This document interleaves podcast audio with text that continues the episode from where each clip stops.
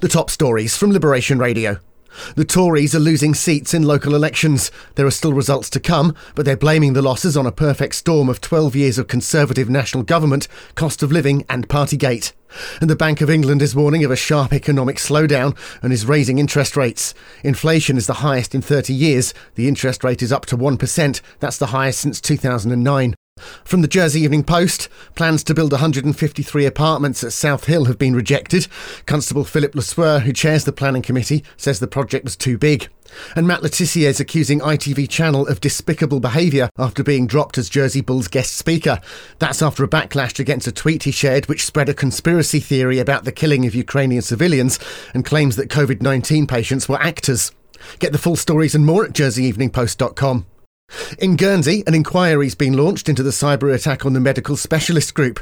The Data Protection Authority are investigating who's behind fake emails purporting to be from the company. We're being warned not to click on links sent in the emails. And Alderney's only GP practice will now stay open till June. They'd previously said they'd close today. Guernsey's Queen's Road Medical Practice have agreed to provide two doctors for a month while talks take place on its future. Get your daily news fix with the Liberation Radio News podcast. Find it on the Liberation Radio app at liberationradio.co.uk or ask your smart speaker to play Liberation Radio News podcast.